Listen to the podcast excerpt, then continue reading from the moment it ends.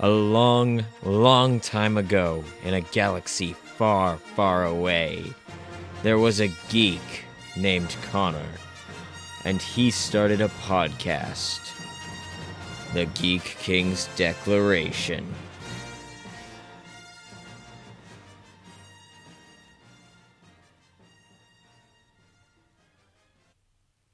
Hello, everyone. Welcome back to the Geek King's Declaration. I'm your host, Connor Paz, otherwise known as the Geek King. And today, if it wasn't clear, we're talking about Star Wars with that epic opening from John Williams.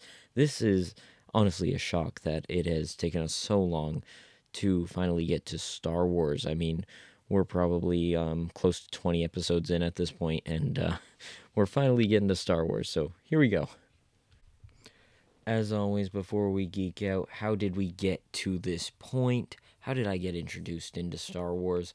I was probably in about third grade, and I had a best friend, Connor, who, uh, yeah, his name was also Connor. Uh, there were a lot of Connors in my elementary school class, but um, he had talked about it quite a bit. Um, finally convinced me, hey, I gotta, I, I gotta just check this thing out. Um, I went to Walmart. I bought the first three, as in episodes one, two, and three, not the first three in release, but the first three chronologically. So I, I, I bought episodes one, two, and three. I watched them. I loved them. And I was like, okay, I gotta see four, five, and six now. Um, this was probably at about 2013 because I remember um, I was not a fan for long before I saw the trailer for The Force Awakens, and The Force Awakens trailer came out way, way too early, in my opinion. It came out in like like a year or two ahead of ahead of its release. Um, so yeah, I remember I remember I had just finished watching all six of them, and then the seventh one uh, trailer came out, and I was like with my grandma in the movie theater. I was like, I just finished watching these movies. What the hell is happening here? That is insane. Star Wars is a beautiful story about destiny, about fate, and about uh, daddy issues, which we kind of talked about um, early on. We talk a lot about how uh, I, I, I am I am drawn to a lot of these stories where where there is a, a problematic uh, relationship with with parental figures.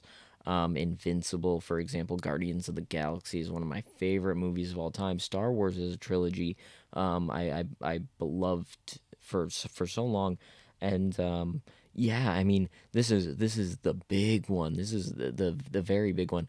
But Star Wars is so much deeper than anyone cares to talk about, and um, I really want to get into it. I I, I want to get really like really sink into um, everything that Star Wars is about because there's so much to Star Wars. Um, there's there's like the political side to it. There's there's the love story. There's the action. Um, there's the, a little bit of, of dry kind of comedy. George Lucas has a weird sense of humor, um, but um, but it's it's a great great series. It was it was beautifully made, and I I, I want to go into how it was made. Don't I don't often do that. I think with X Men I did that because its its inspiration is so cool to me. I want to go into how George Lucas wrote this because there's so much to talk about. And and I, I also want to have a whole section on the sequels as well because that's that's something that people talk about. So we're gonna as as as per usual we're gonna um we're gonna talk about all the films, but I want to talk four, five, six, then one, two, three, then seven, eight, nine because that's release order. And we'll also throw in Rogue One and Solo. Like you know, I'll talk about other things here and there, but I'm gonna I'm gonna prioritize the original nine Skywalker films. So George Lucas originally got the rights for like one like he he got not the rights he got he got the budget for one movie. He got um he was able to shoot one movie so he wrote it down. It was like three hours long. He was like no one's gonna want to sit through this. I'm gonna break this up into three parts. So he broke it up into three parts and um you know that the rest was history. Like he was able to film one of them um, and he did that under uh, uh, was it Warner Brothers 20th Century Fox? He did it under a studio, and then it was a big success. Thank God, because otherwise he would not have been able to really fund the second one. The second one he had to film like by himself, pretty much. Like he he used his own money and all that. Like it was, it, it was it wasn't it wasn't under any company because of that's how the um That's how the contract was written. This is honestly such a big risk. This is such a wacky, um, a wacky idea. And if you look at some of the concept art, um, there were a lot of choices that really like um, wouldn't have sat right with people, in my opinion. Like I, I've seen a lot of the reactions to concept art. Vader, no, no matter what, Vader was gonna look cool, but Chewbacca, if you look up Chewbacca concept art, Star Wars would Chewbacca would not be a character people like if um if if Chewbacca looked like his concept art, in my opinion. Ralph McQuarrie, um, really really wonderful, talented artist, um, visionary, but oof, because of that, it makes it even more unsettling because it's meant to be unsettling. It's an alien. It's an alien creature, um, but this was the right amount of alien yet also familiar. Star Wars has one of the best plot devices ever being the Force because the Force is literally the answer to anything that could be a, a seen as weak writing. Stormtroopers can't aim. Oh, it's the Force. All of this is coincidentally happening to our heroes at the same time. Oh, it's the Force. This is happening and it like a one in a billion chance. The Force. Um, and that, that's something that a lot of people complain about, but like that's just smart writing at that point. If you are able to have yourself a cop out that strong, that makes sense, that's smart writing at that point. Like it is it is thinking ahead so strongly. And like I I, I get I get the complaints with it, but I, I, I still I still thoroughly I, I like it because the force is such a a, a, a complex thing for us us people to understand because it's not a physical thing it's like a, a belief system it's it's like an energy um, it's it's described as an energy that connects everything in the universe and binds us and penetrates us and and and fuels us and all that um, and your connection to the force is um, is is what is so attractive to these Jedi and Sith um, leaders. I gotta be honest, four is really good um, because it's four. It's like the first one. It's it's very um, iconic, but it's not my favorite um, of the original of the original three. My favorite of the original three easily Empire.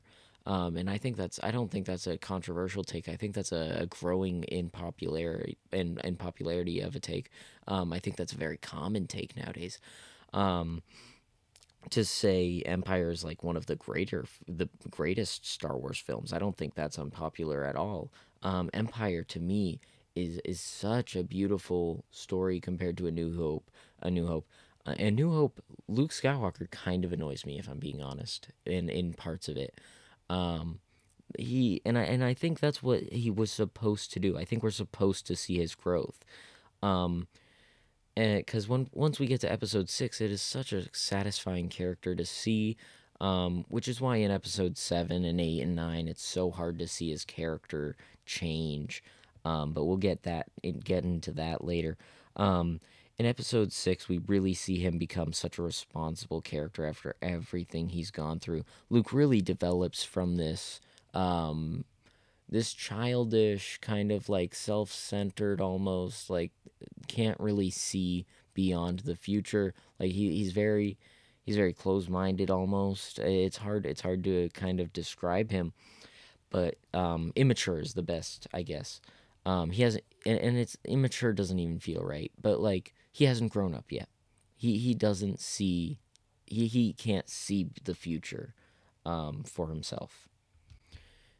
In episode five, we start to see him changing a little tiny bit, um, but ultimately he is still that flawed character, which is what leads to him going to Cloud City and um, losing his hand to Vader and um, losing that duel. And that's where a lot of growing up has to happen. And there's also a lot of material in between five and six that we don't get to see. Um, where he has a yellow lightsaber, I'm pretty sure, um, and a bunch of other stuff happens. Um, there, there's a lot of material in between there where he finally grows up and um, and and really becomes this mature he becomes the symbol to, to be looked up to. Um, and it's it's why if you play Battlefront 2, it's so satisfying to see his character because this is the closest we'll see really to that kind of character of Luke. Like we saw in in the Mandalorian, yeah, but we didn't see it for very long, um, and we didn't get the full extent of it. In Battlefront 2, we get to see Luke Skywalker's character um, to its full potential. And um, to those of you who haven't seen, who don't understand who Luke Skywalker is supposed to be, because you saw old Luke Skywalker who gave up on the Jedi Order in the sequel trilogy, um, let me explain. This is a guy who wouldn't give up on people. This is a guy who saw the good in everyone. This is a guy who treated everyone with respect. This is a, this is a person who is um, so phenomenal um, of a guy. Um, he truly is one of the all-time greats. um, but he he um, he runs into this imperial officer, and this imperial officer is like so torn up. He's like, "You're a Jedi. I can't kill you, but I'm supposed to kill you. Like you're not on my you're not on my side." And Luke's like, "Well, we're in this together right now, so let's just help each other throughout this whole thing." Um, and he shows this imperial officer who wanted to kill Luke, who, who saw the worst in Luke, who who hated Luke. Like he showed this Imperial officer the utmost respect, and at the very end, um, him and the Imperial officer are like very friendly. They're on good terms, and he he um he he plants this seed of the rebellion into this this Imperial officer, um, which is really cool. Um, that we get to see that kind of um, that that that mindset, it, how how persuasive, how charismatic, how how kind, how caring, how generous um, this person was. Um, at the very end, they they go into um, one of the emperor's uh, bank vaults, and the um, the imperial is trying to destroy it all. And Luke's like, "Hey, I know you're trying to destroy it all. If it's all the same to you, is it cool if I have this compass?" And the imperial officer goes, "Well, why would I let you do that?" And Luke just goes, "Well, because I asked nicely."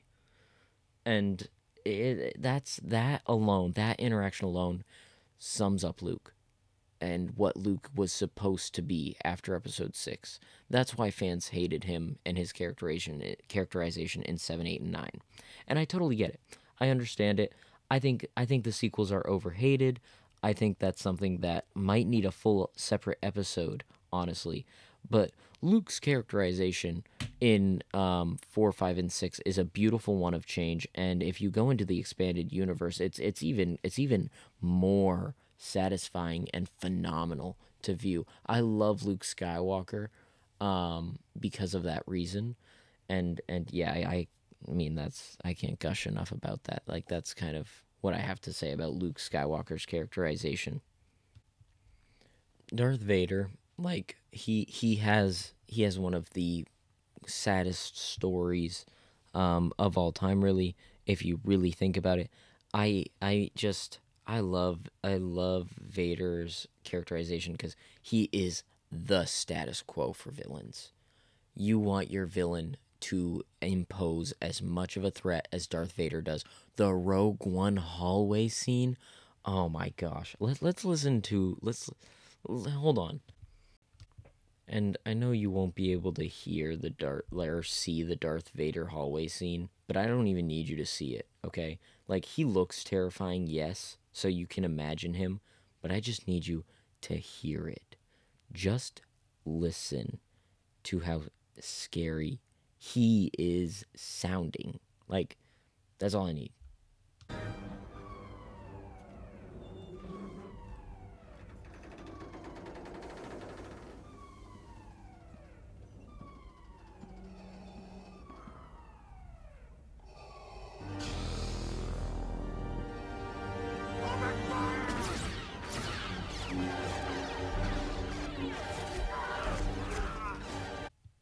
Getting chills up my spine. I am dead ass getting chills up my spine. He is he is he is a menacing figure. And if you are just in the middle of the dark and all of a sudden you see a lightsaber, dark red, a masked figure, you hear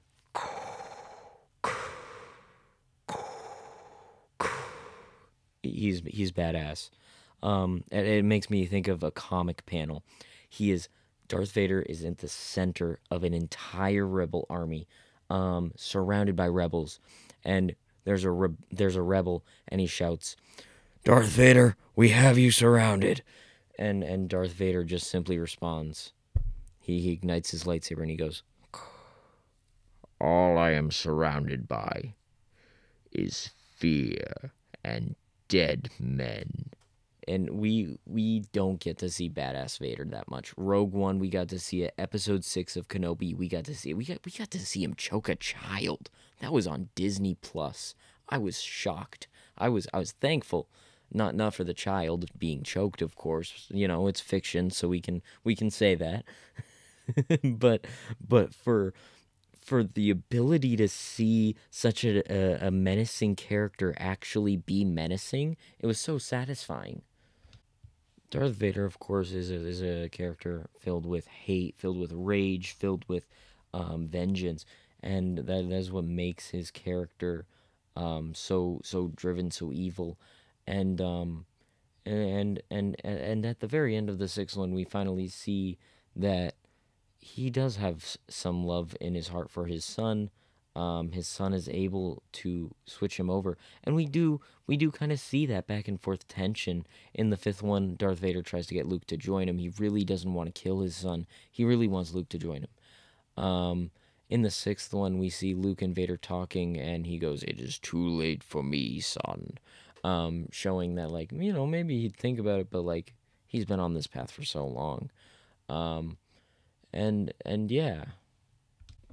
Han, Leia, Chewie, R2, C3PO are all wonderful side characters. Even even Obi-Wan and um and Yoda, like all of these characters are so beautifully um placed to assist the story. Um and and it's just it's absolutely such a wonderful story. The original trilogy was really well um thought out um, maybe even to a degree, I would say, with uh, too much detail. Um, and I love that. I, I love it so much. And, and I understand why it's it's such a hard disconnect for some people because you really have to immerse yourself in such a fictional world. You really have to stretch your belief, and you have to do it for so long. These are like two hour movies. There's three of them each. That's six hours alone for the original trilogy, um, and that's that's a, a rounded down estimate. Um, so I, I totally understand when people say they don't watch Star Wars.